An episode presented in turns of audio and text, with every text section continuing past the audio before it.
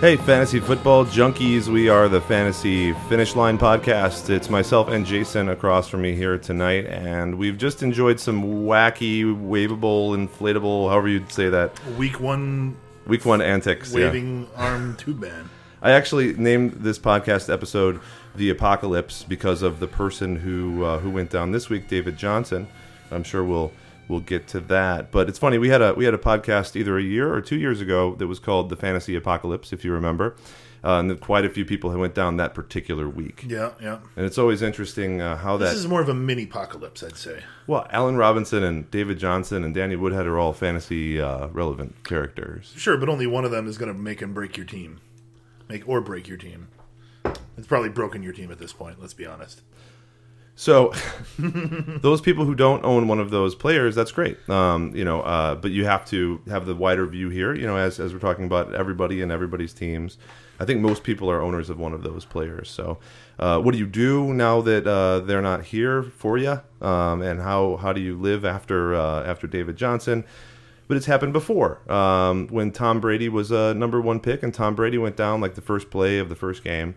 Um, and same thing happens, right? You have to pick up the pieces, you have to pull it together with somebody else. But uh, something that I Right, you can't stop playing in week one. As much as the New York Jets would like to say that you can. and something that I was uh, I was writing to some people on Twitter about uh, earlier today or, or yesterday was that uh, the the teams that win are are generally the teams that do well throughout the year in team management and trades, etc., uh, and also have a good solid base from their original draft. But um, oftentimes we've seen um, being part of a lot of leagues that sometimes teams that win are the ones that don't have a good draft and end up picking players up in the first couple of uh, of weeks when they're getting higher waiver picks, um, or in the first couple weeks they they hit on a couple of guys like Victor Cruz or um, you know those guys that you pick up throughout the year.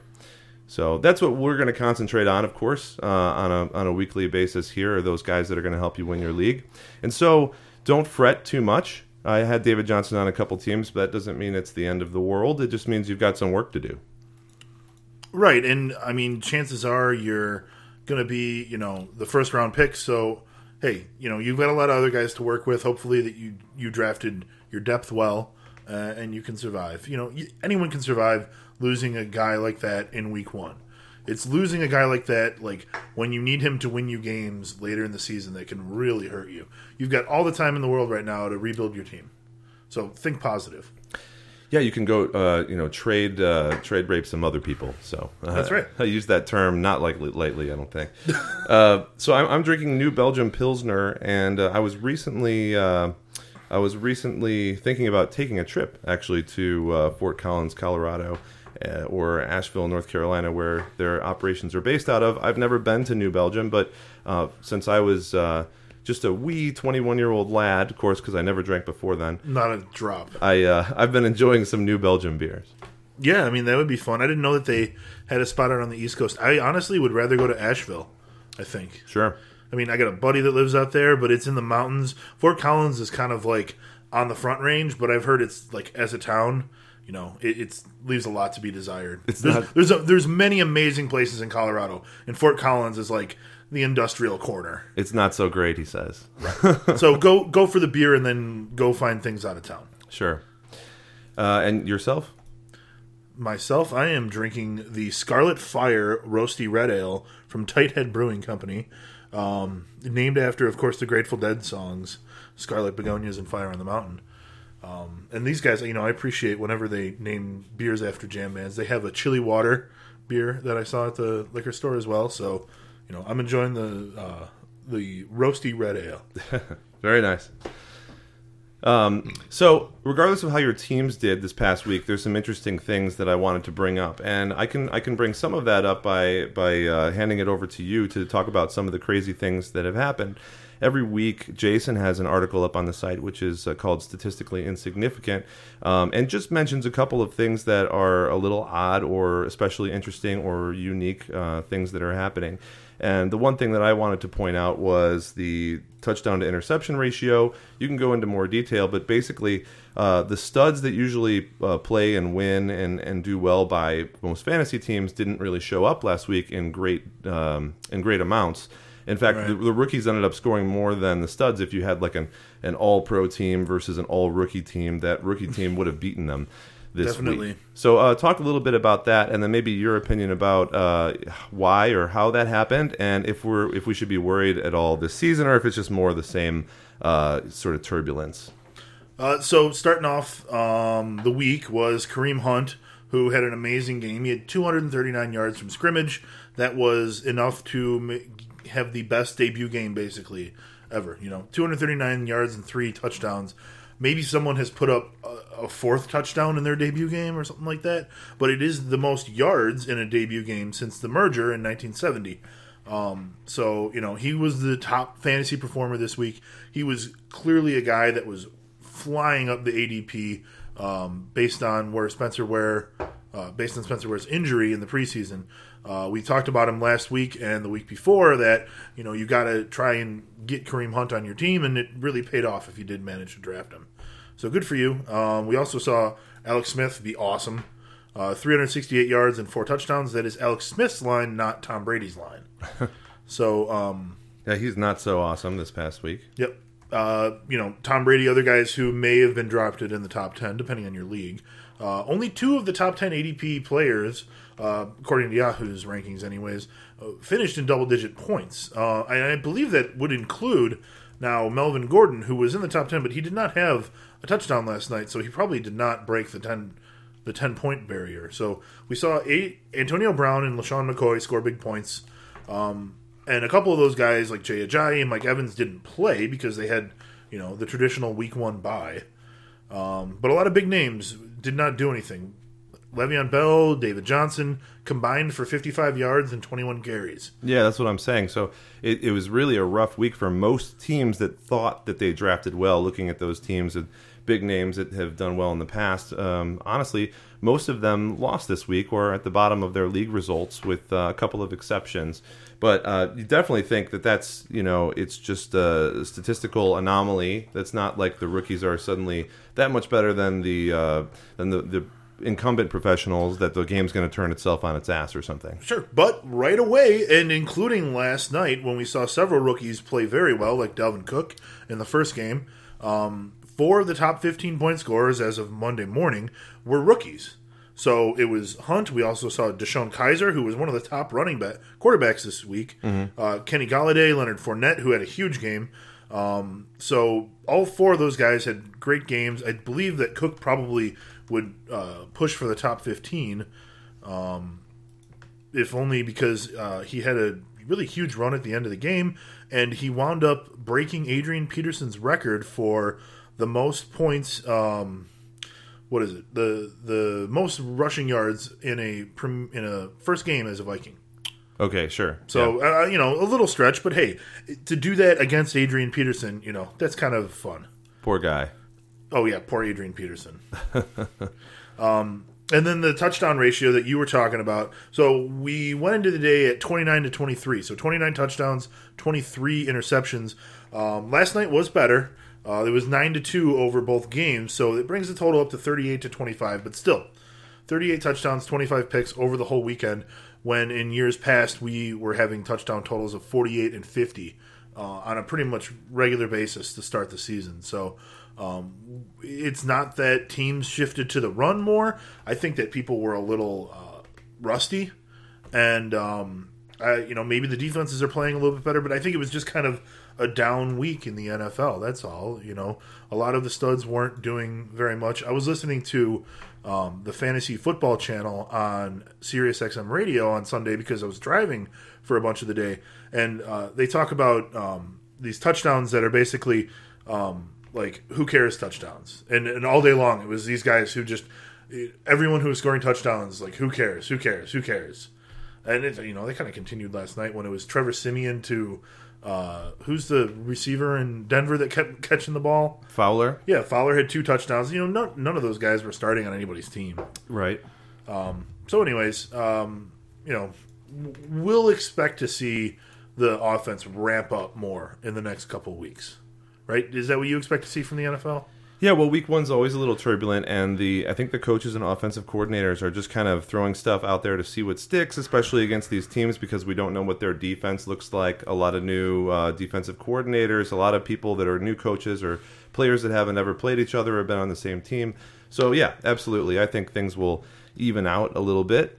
But um, it's something that we always talk about where people are drafting rookies too high. And, and now you're going to see even more of that. So, all those people that did draft a couple rookies, like say you had Cook and Hunt on your team as your running backs, well, you're going to be all over them, super hyped up about them. You're going to start them both. And one of these weeks, they're both going to give you like a total of 10 points just because.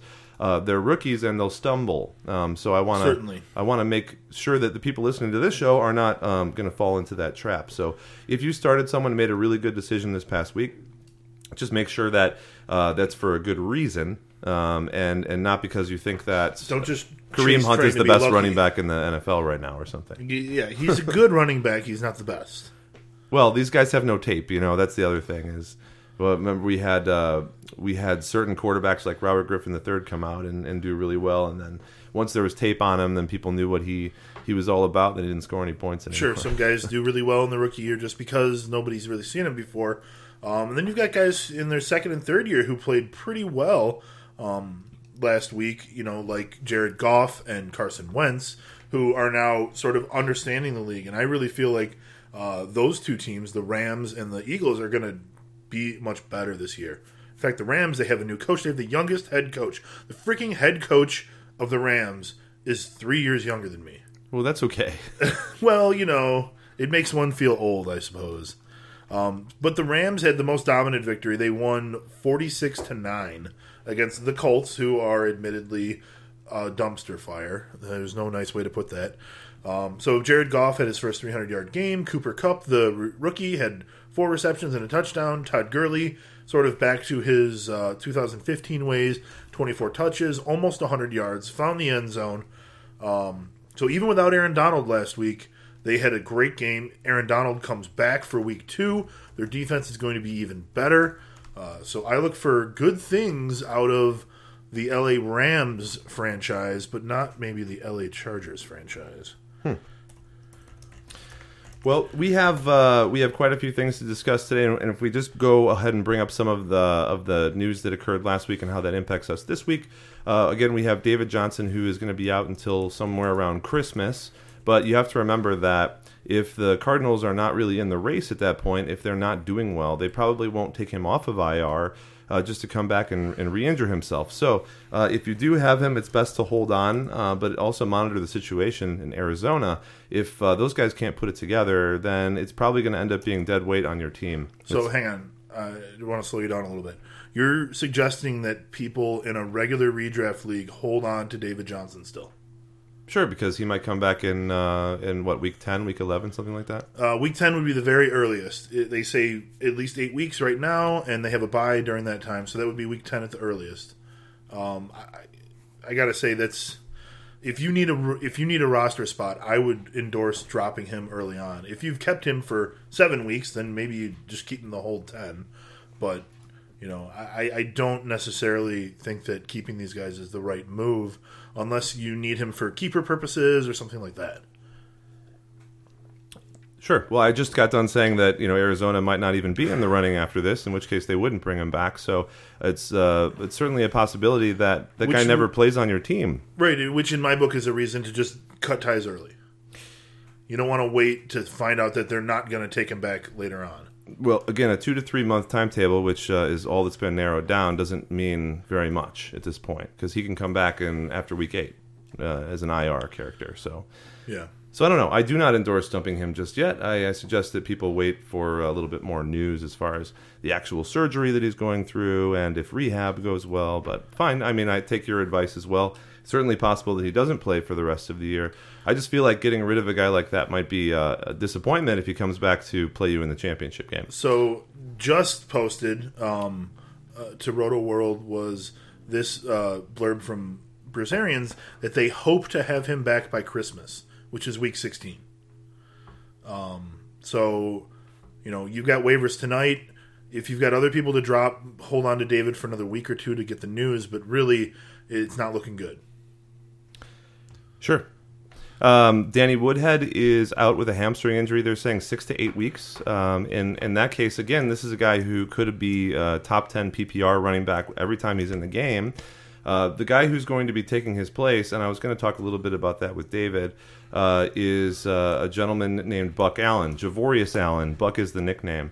And he actually uh, did a pretty good job um, last week as far as sucking up snaps uh, and getting some points out there. But he's not an incredibly good football player. However, he's going to be he's going to be a, a, good option as, as someone to put in a flex spot or whatever, especially in a PPR league, because he'll end up getting most of the passing down work on the Ravens. And it looks like they have a, a decent team this year put together. So Buck Allen, even if he's not out there getting um, a ton of yards per carry or a high average is still going to be a player who is a risk of getting you know 8 to 12 points per fantasy game. And that's someone that you're going to want to have on your team on the end of your bench. So he's someone you're going to see scooped up this week. So just an option for you guys out there. Lots of running backs to get scooped up early in the year. Yeah um, and terrence west is the main gentleman still on the ravens and i don't think anything's going to hurt him. That'll actually help him to not have woodhead he's the around. main guy? I mean allen had 21 carries and west is still considered the main guy so the, the the game itself dictated that because most of the game was garbage time, and they gave it to Javorius Allen. The coaches were saying in the uh, in the conferences after the games, etc., that uh, the reason that they were giving it to him towards the end of the game was to see what they had because they knew that Woodhead was going to be out for a long time. Okay, I see. West did have 19 carries as well, so. But they did give Allen most of the the bulk of the work at the end of the game, so you can see that as kind of a um, a tryout period to see if they needed to get another guy or if they could kind of stick with him. I think they're going to stick with him, even though he's not quite as good at getting that um, that extra couple yards as the little sneaky Woodhead was. Um, and David Johnson's corner, you've got Chris Johnson, who just got hired back on, but nobody really thinks very much of him. Uh, Kerwynn Williams is a guy who's going to be getting the most carries on that team, but they have a bunch of other players too. So uh, that's it's a really questionable pickup, even though it'll be a popular one this week. You might pick up a guy who is never going to get more than six or seven points uh, on average in a game, or he could end up being uh, a really good guy for Arizona and for you if he's scoring the touchdowns uh, if they keep getting close in goal line situations, because that will end sure. up being the guy. I wouldn't expect a sort of uh, situation like we have in Pittsburgh when Bell goes down and you put the backup in and he scores big bell cow points right away. I don't expect to see that in Arizona. I would I would assume that there's going to be more of a timeshare there. You know, Williams will at first get all you know all of the early down work, uh, but probably not a whole lot of third down work. So um, you, there's going to be a lot of you know sharing the load to make up for David Johnson because none of those guys can make up for you know can be David Johnson. Yeah, well, you remember they had Andre Ellington before David Johnson that was kind of like David Johnson, except uh, he was a little weaker, uh, not as fast, etc. So he'll still be out there, still scoring points, but he's a, a, threat to get injured just as much as he is to score a touchdown. um, and the last guy I wanted to talk about as far as injuries was Allen Robinson. Um, he is has been in good and bad situations, one of the best wide receivers in the game over the the young uh, years that he's been in the NFL. Uh, in 2005, he broke some records, etc.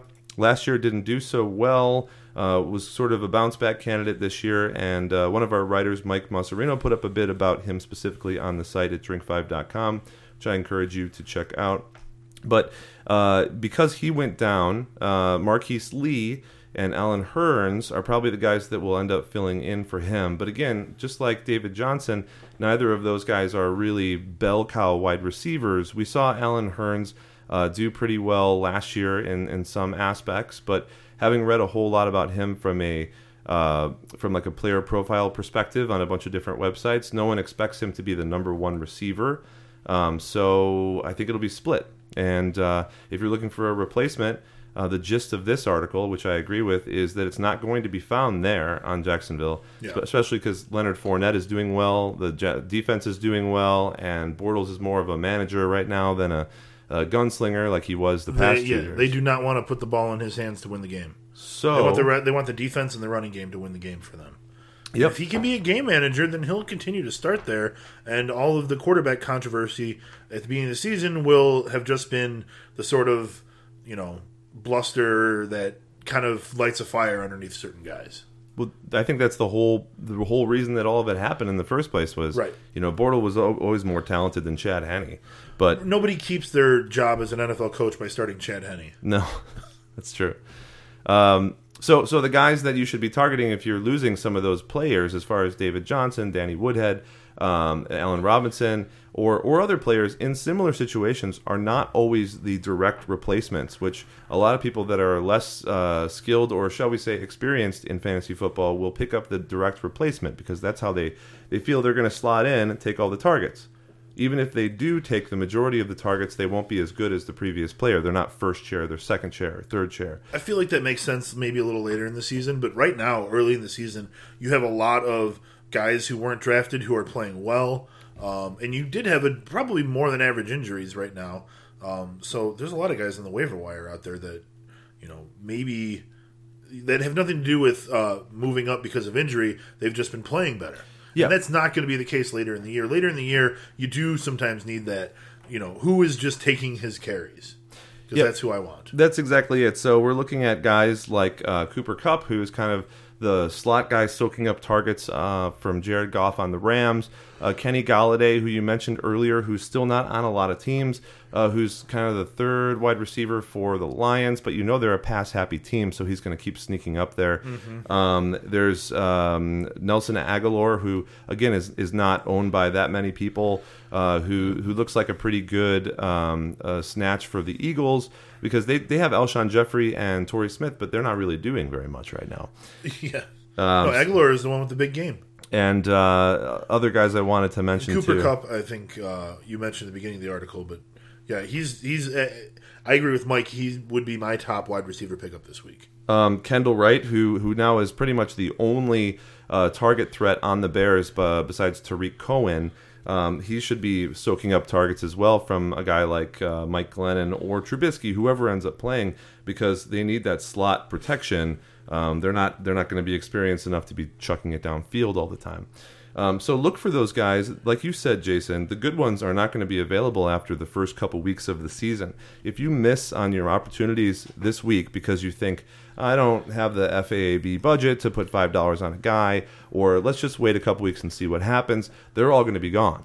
And you're going to just be left with the slop um, in week six and seven Yeah. that, that people are dropping because they have bye week players. And that's not what you want. You have to spend some money. You can't just uh, save $100 or save your waiver pick until week 14 to hope that some miracle comes out on the waiver. Right. Th- there will be good players on the waiver later in the year, but there are good players on the waiver wire right now. So do not let like week one and uh, a small sample size, you know, keep you from taking them. You need to you need to make a lot of claims this week. It's very important to you know continue that, and that'll get you in sort of the mode of you know maintaining your team throughout the season. You know, if you maintain your team very well in a league where maybe not everyone is paying full attention, you're almost certain to make the playoffs just because you're you know you're going to have a better team at the end of the year. Yeah, exactly. Um, uh, Andrew Luck's going to keep missing games. I don't know for how long, and obviously that's also going to impact guys like T.Y. Hilton, um, like Donte Moncrief, um, uh, the tight end that they have there that's uh, supposed to be pretty good. Jack Doyle. Yeah, but he's not going to be good if it's Scott Tolzien or Jacoby Brissett or If you got Jack Doyle, then go find a Jesse James or an Austin Hooper.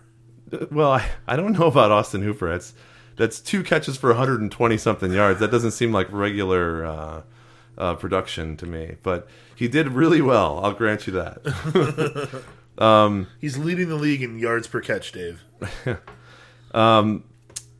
We're going to see uh, a couple guys that are going higher than maybe they should be, but we'll we'll see if they become phenoms. Like we mentioned, Tarik Cohen on the Bears.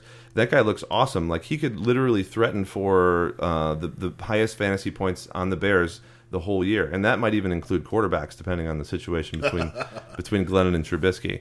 If Glennon winds up with 100 yard games, then yeah, he's not going to be scoring many points at all. Yeah. Uh, and the guy I was going to mention earlier, and, and the last guy that I was interested in for sort of picking up this week was uh, was Corey Davis, who is a rookie on Tennessee. did pretty well, even though he wasn't in all the snaps.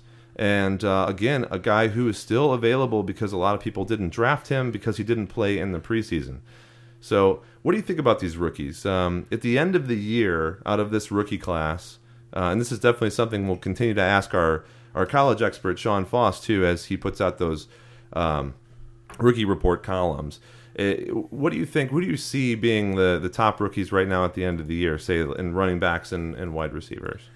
Uh, well, I definitely like the look of some of the running backs this week. Uh, what's his face? Um, Christian McCaffrey looked really good. Dalvin Cook looked really good. Leonard Fournette looked really good. Um, I think that for sure, at least two of the rookie running backs this week, uh, well, not this week, but this season, will wind up as top 10 running backs. Um, and, and don't be afraid to get rookies. Don't be afraid to start them. The, the NFL knows that they have to keep their teams very young in order to afford them and in order to be able to produce and stay healthy. So rookies are going to stay healthy probably more more frequently, um, and they are going to be given more opportunities than like a veteran who they already know what they've got. So um, you know the NFL always gets younger. Make sure that your fantasy team reflects that. Make sure that you aren't afraid to pick up some rookies to start them. You know, unless you have a team full of studs, which nobody really does, then you need to you know you need to not discount the rookies. Yeah, unless you're in one of those uh, like six to eight player leagues, that's uh, the stuff of of uh, of legends in third grade. the easiest leagues that we can find. That's right. So uh, over at wide receiver, um, you know, like you just mentioned Corey Davis. I, I think that it's going to take more time for some of these guys to really emerge. I don't know that we'll see any of them really in the top ten this year. Um, but I like what I saw from Cooper Kupp. I like Kenny Golladay. I want to see um, what guys like John Ross and Juju Smith Schuster have to offer us.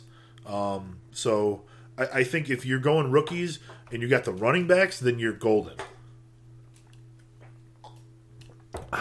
Could be, could be.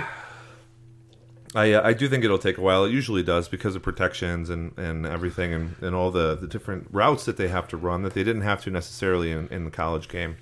Um, let's talk a little bit about Sam Bradford. Uh, Sam Bradford, Minnesota Vikings. I, I like the guy. Okay, I thought he's always been super accurate, but he's had problems in the past. First of all, because he only has played a couple of years uh, with a full complement of games.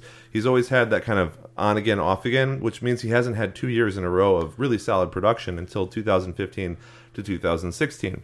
Now, because he's on his third year now, right? Second year with the same offensive coordinator, and a lot of the same people uh, have followed him from uh, from team to team. In fact, I forget who the coach is, but there's one guy on Minnesota that's been there since the Rams.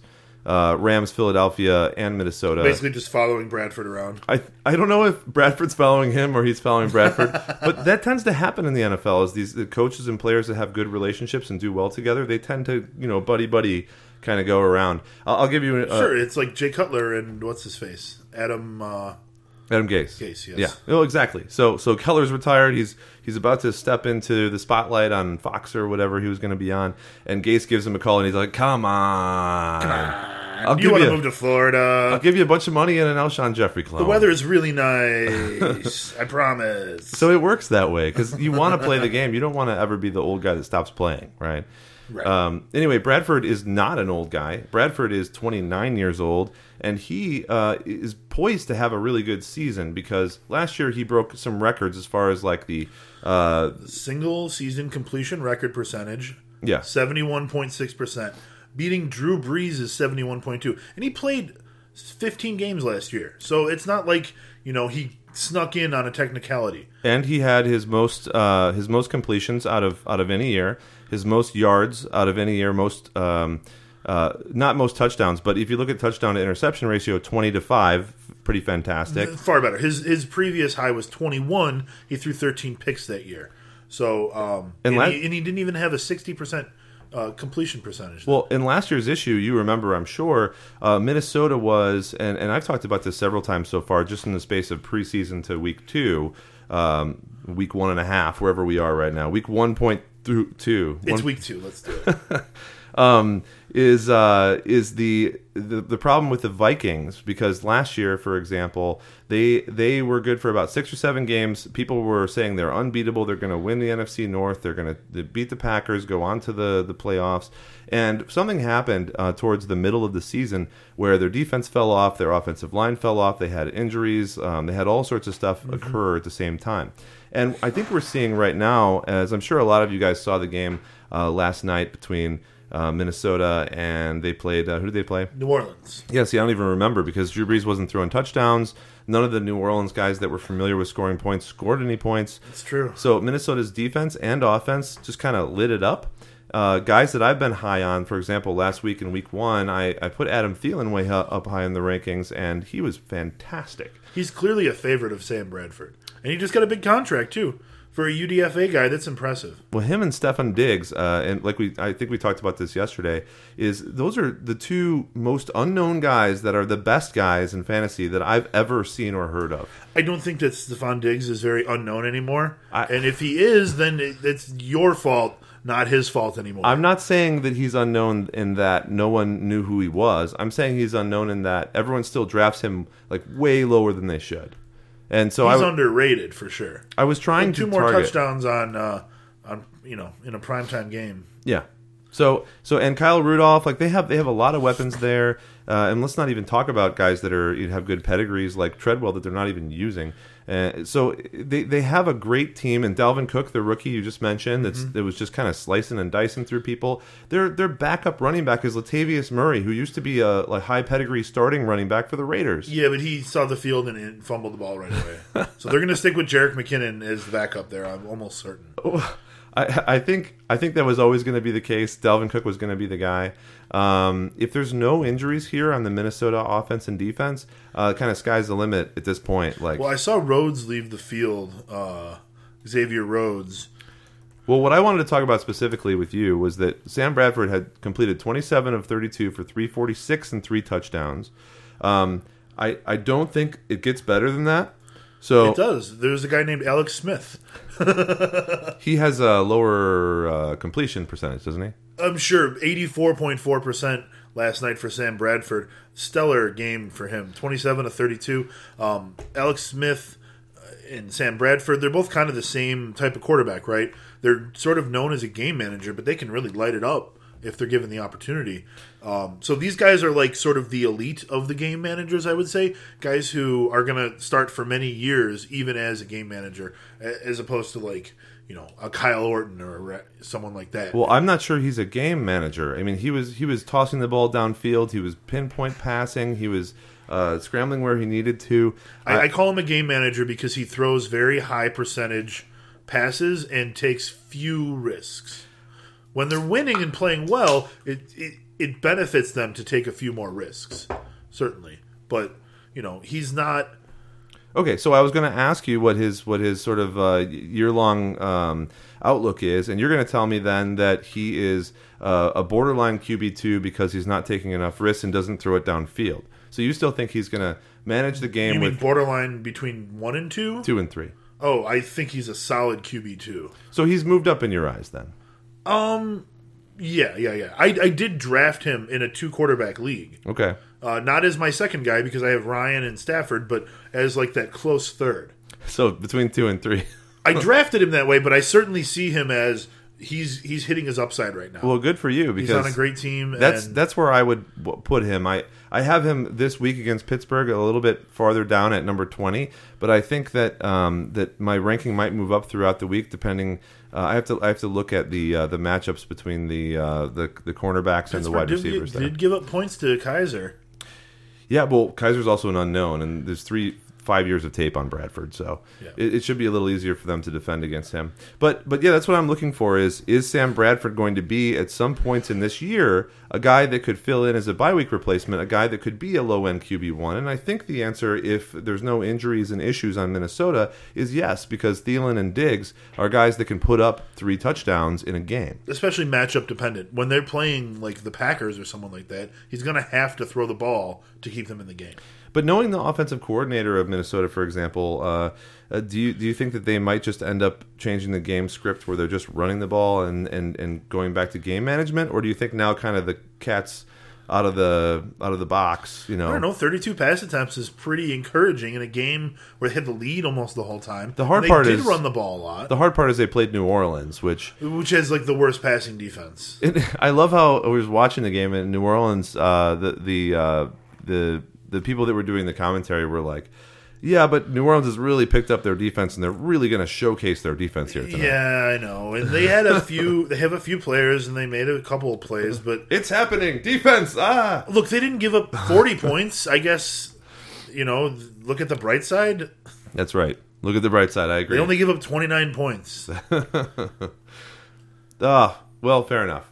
Um, let's talk about the Cincinnati Bengals. So the the Oh, do we have to? Well, I mean, a lot of people, myself included, thought that this year might be pretty good when you've got uh, AJ Green and Andy Dalton both doing pretty well in years past, both being you know um, uh, kind of a pass-heavy offense uh, from time to time in Cincinnati, and Tyler Eifert has been a pretty highly drafted tight end as well. But Tyler only had one target.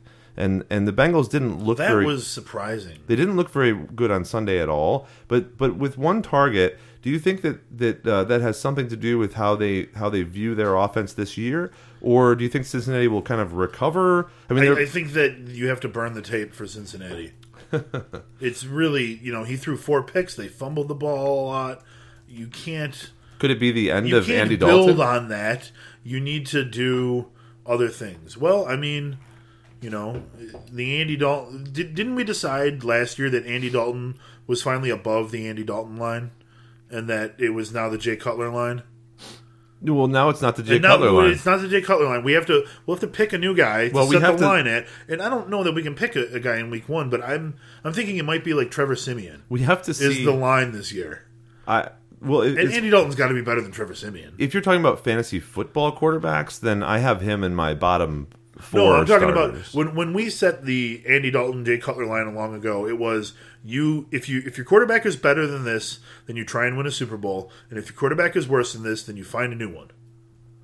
And so I think Andy Dalton is still a guy that you keep to try and win a Super Bowl.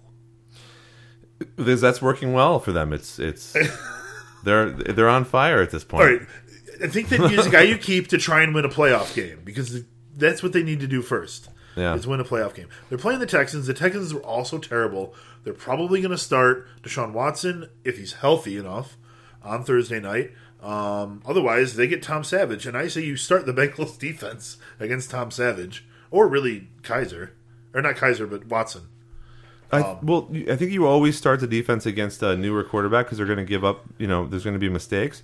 But the question is, uh, do you start Houston's defense against Cincinnati, who just gave up four turnovers when you know Houston is a great defense? Could it also be a Houston burn the tape moment from from last week? Oh, but both teams are burning the. tape. this is week one for both of them. So they're just They're both just going to be let's like start over. Let's I, just I start would over. take the Bengals over the Texans eh, as far as defense special teams go on fantasy. Um, if only because they're playing at home and because you know they're playing against the newer quarterback. So I, I would go with the Bengals over the Texans if it's either or. But the Texans aren't a bad start either. Yeah, both both teams did pretty poorly last week uh, from a defensive and offensive perspective, and so I guess we're gonna we're gonna see that burnt tape battle is what we'll call it, the BTB, um, and we'll see what happens. I'm I'm gonna go with Houston there, but you're right, they have to have an offense in order to win. Um, neither team seemed very good last week. Cincinnati's definitely uh, been able to prove it longer with a quarterback that's been in the league longer than. Uh, you, you know, uh, two or three years. All right, So- well, let me give you some silver linings here, okay? In uh, for te- the Texans, Watson threw the ball to DeAndre Hopkins, and anybody who has DeAndre Hopkins was freaking rejoicing. Finally, someone who pays attention to him and acknowledges his existence. Well, I like Deshaun Watson, and I think that Houston can get it together. I think that Bill O'Brien's a good coach, but I think they've been presented a lot of problems.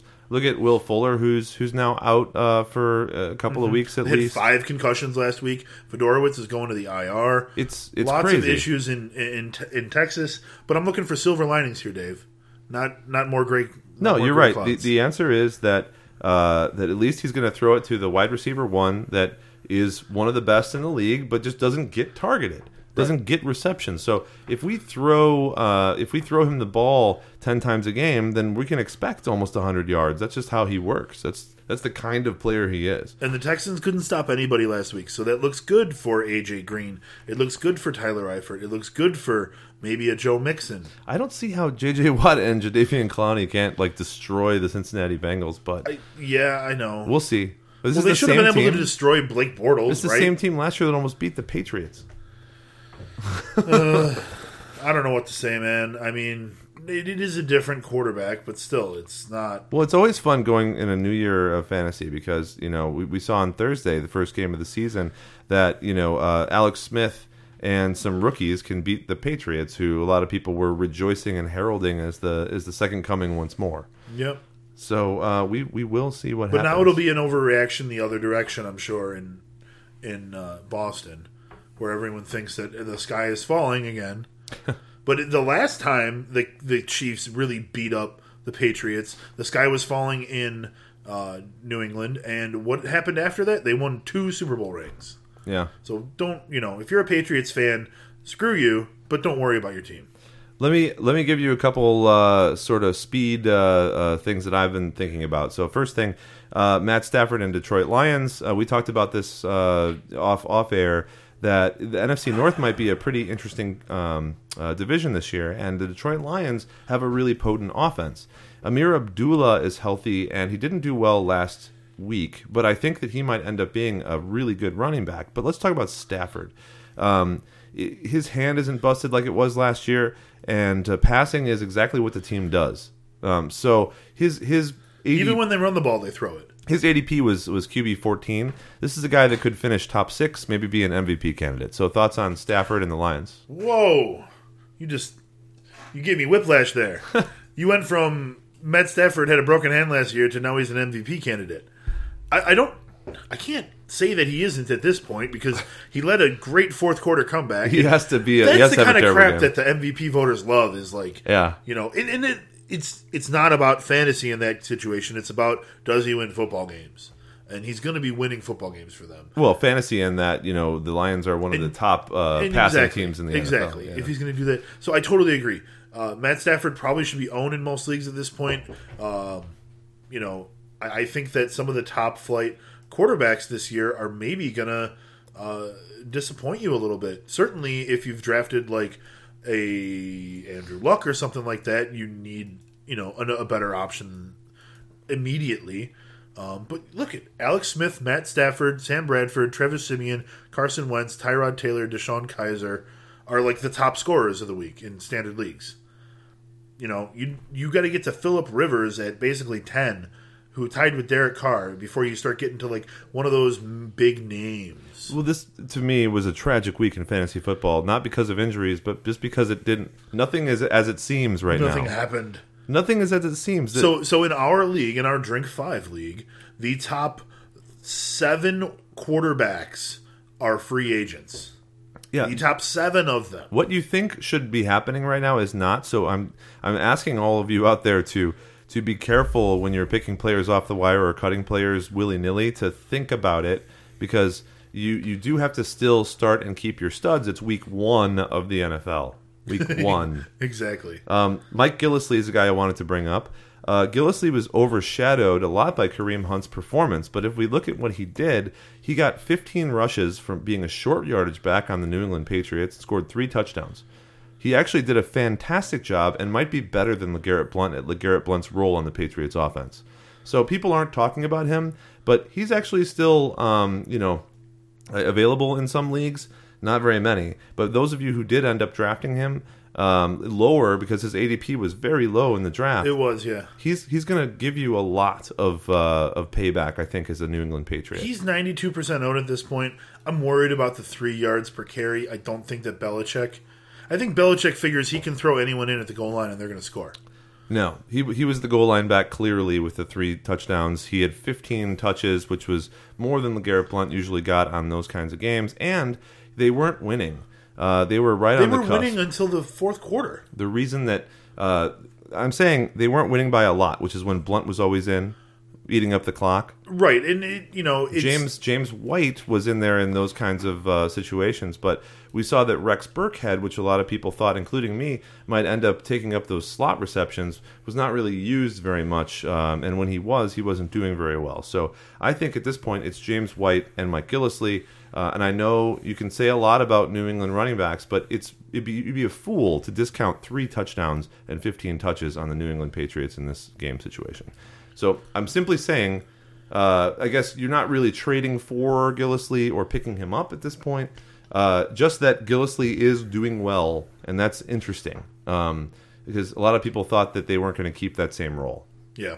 yeah, Ty Montgomery, did you see any of the Packers game? I did. I, get, I did get to see uh, some of that. So So he played 90% of the offensive snaps for the Packers, and he got kind of a little bit injured during that spot, or he might have played even more, 100% or something close to that.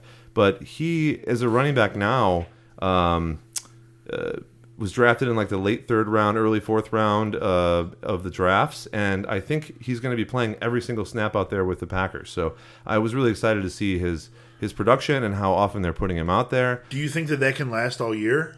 Yeah, I mean he put up Converted wide receiver can do 20 carries a game he, the whole season? He put on like 20 pounds. He looked okay to me. Okay. He was busting through people. And the reason I, I think the, the Packers are pretty uh, positive about him, confident about his performance going forward, is because they drafted um, and picked up some running backs to put on their team as depth. But they're all young, late rounders. They are not guys that are going to take over. Is Ty Montgomery maybe a target for trades for you? Well, considering he didn't have a really high score this past week, I would say that he's a guy to go after. I think that's a that's a really good option. Cool. Um, we talked about Tarik Cohen a little bit. Um, we talked about Kupp and Davis and Agholor. What about guys that, that maybe aren't as good as we thought they were? How about Jordan Howard? Let's talk about him.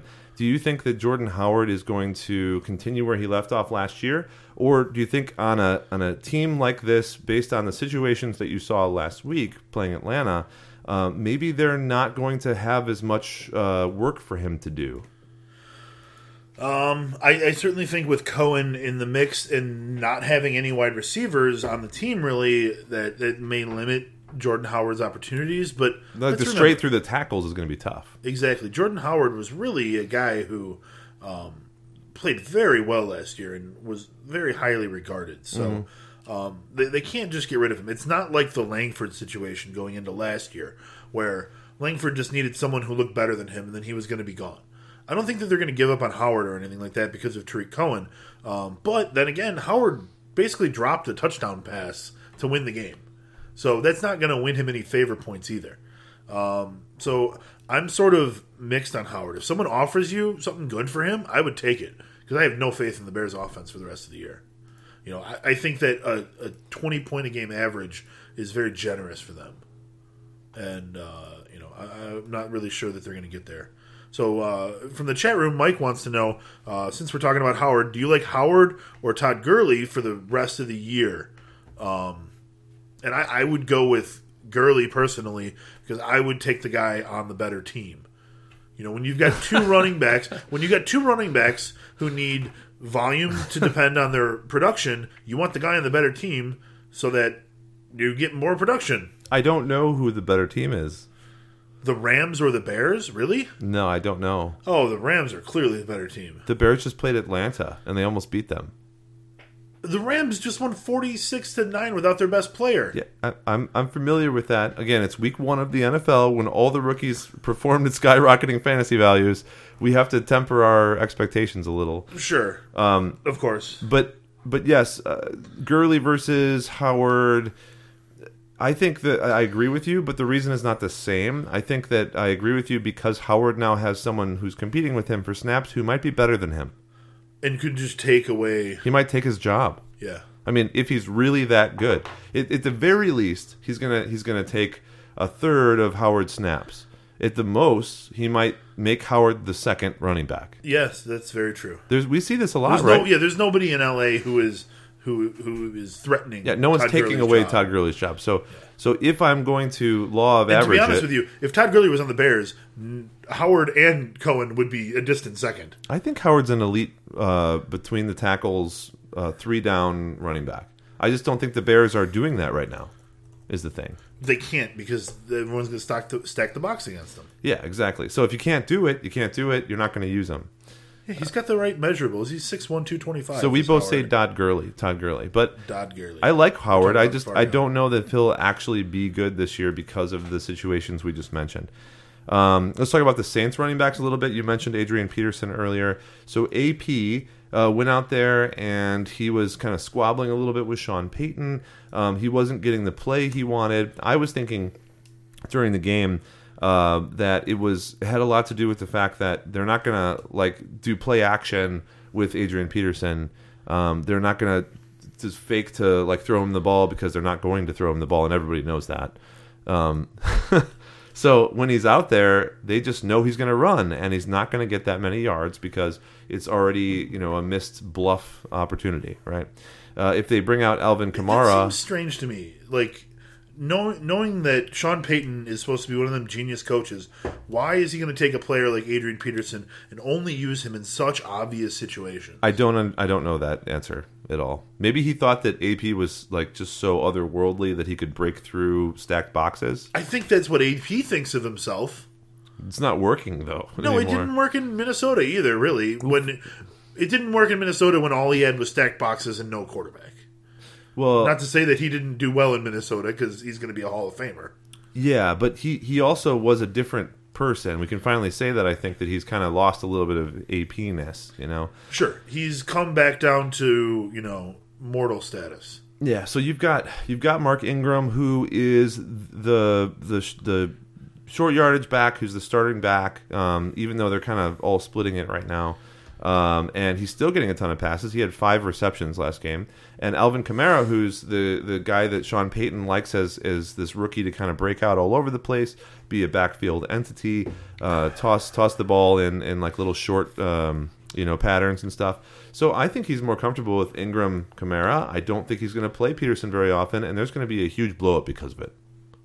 Yes, I think so, and I think it's coming soon. I don't think it's going to be something that Coming soon, Adrian Peterson versus Sean Payton. Yeah, and Sean Payton's going to lose that battle. Sean Payton's going to break another uh, leg or something. He's going to tear his ACL.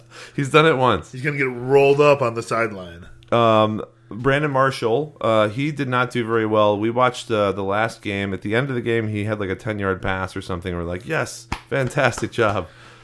I was reading an article, and they must have written it before the end of the game because they're just like Brandon Marshall had no catches, and I'm like, but he had one catch. But I really shouldn't get you on a technicality Yeah. because really, I mean, oh, that was it was a brutal game from the Giants, and I expect a lot better from the Giants, but that was a bad game. It was, and and he had targets, uh, but he didn't catch any, even though there weren't very many. I, I think there's an issue with chemistry there, or there was a bigger issue with offensive play calling, or with Eli Manning, or with the health of somebody.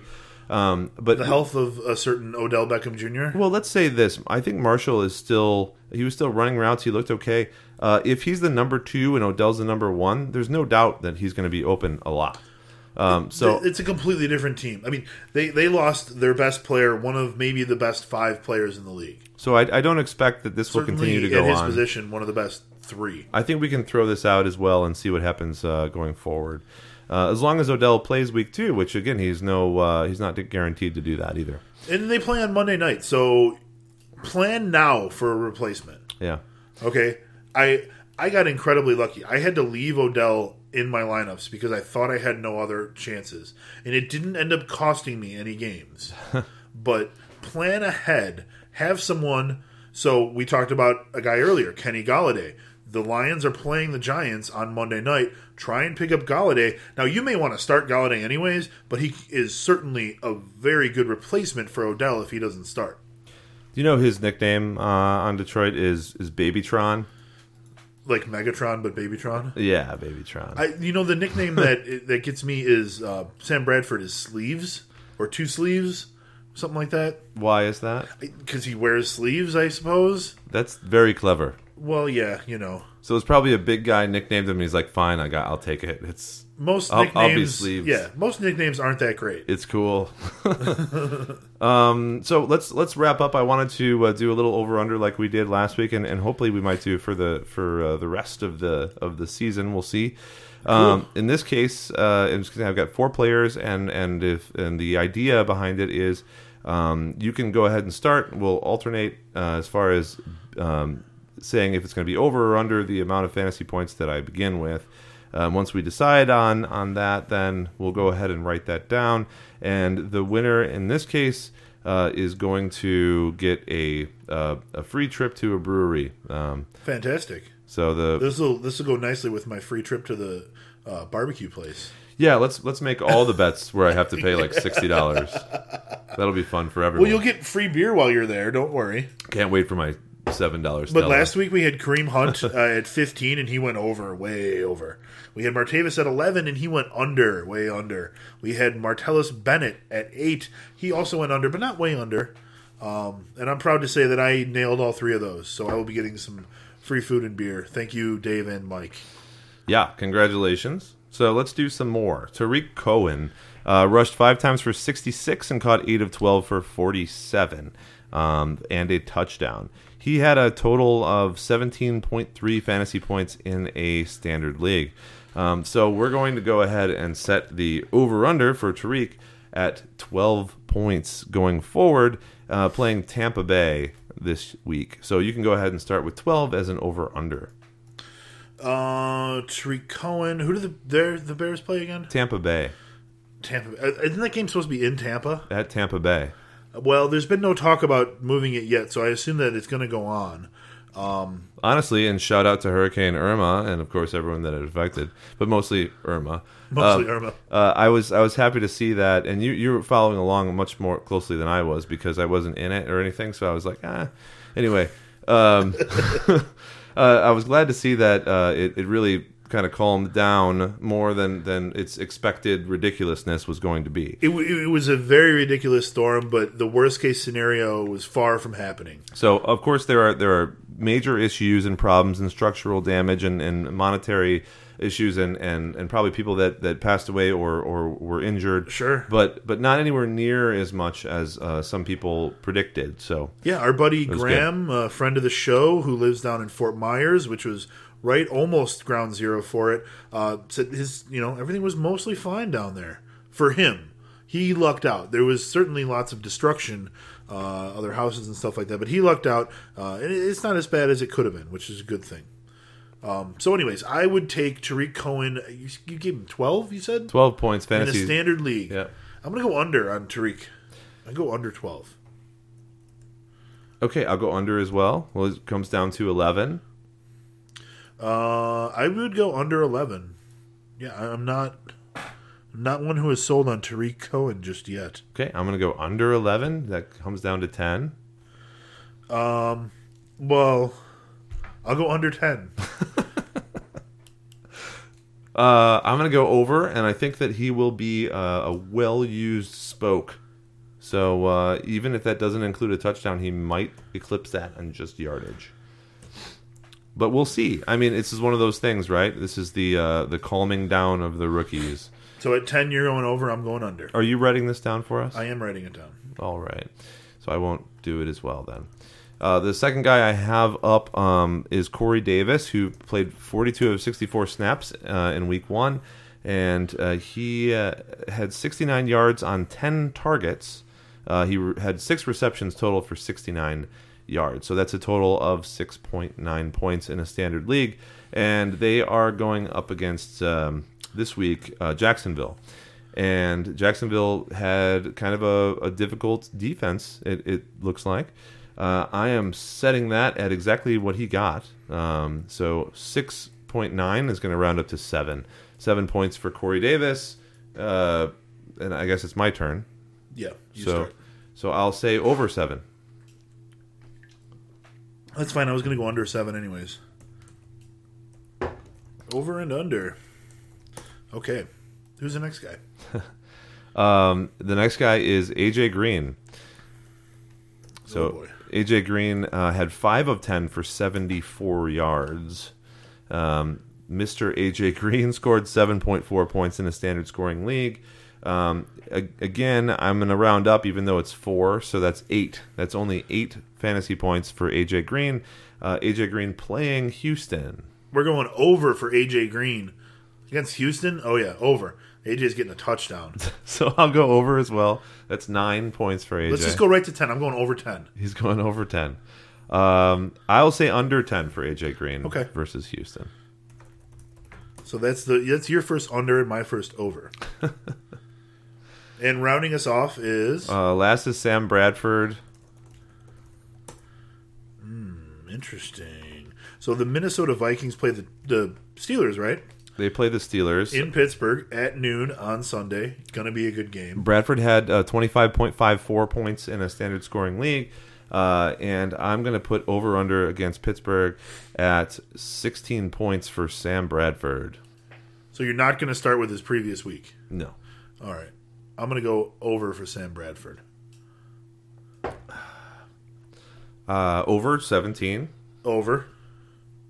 Uh, over 18. Over. I'll go under. You want under 18. All right. Yep. I go over 18 because that's the law, Dave. Well, good for you. So That's Sam nice. Bradford playing uh, Pittsburgh. One of the things I really like about his chances this week is that Pittsburgh did give up a bunch of points to DeShone Kizer last week. Again, uh, DeShone Kizer More than 18 points to DeShone Kizer. is a is a running quarterback who has never played a game in the NFL. Completely different situation. Still gave up the points. I'm still taking the over. All right. Uh, so so that's all we have there. Those four, and just in case we tie, uh, we'll go ahead and use the uh, points in a standard scoring league that Kerwynn Williams scores next week. Uh, that's Kerwynn Williams, the the fill-in partial, according to uh, a committee um, on Arizona Cardinals, um, and he will be going up against Indianapolis at Indianapolis uh, this week at 12 on Sunday. So I'm just going to guess his points. Uh huh. I'm going to go with.